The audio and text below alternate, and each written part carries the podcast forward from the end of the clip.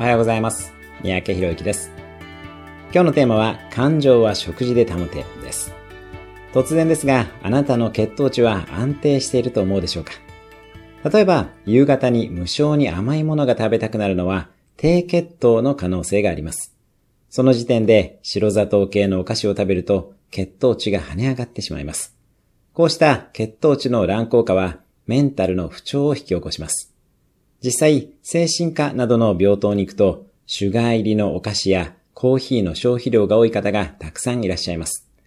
メンタルの安定を食べ物に頼り、結果として血糖値とメンタルの乱高下を引き起こしています。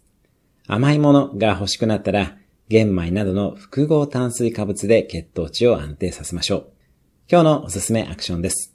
甘いお菓子の代わりにおにぎりを食べてみる。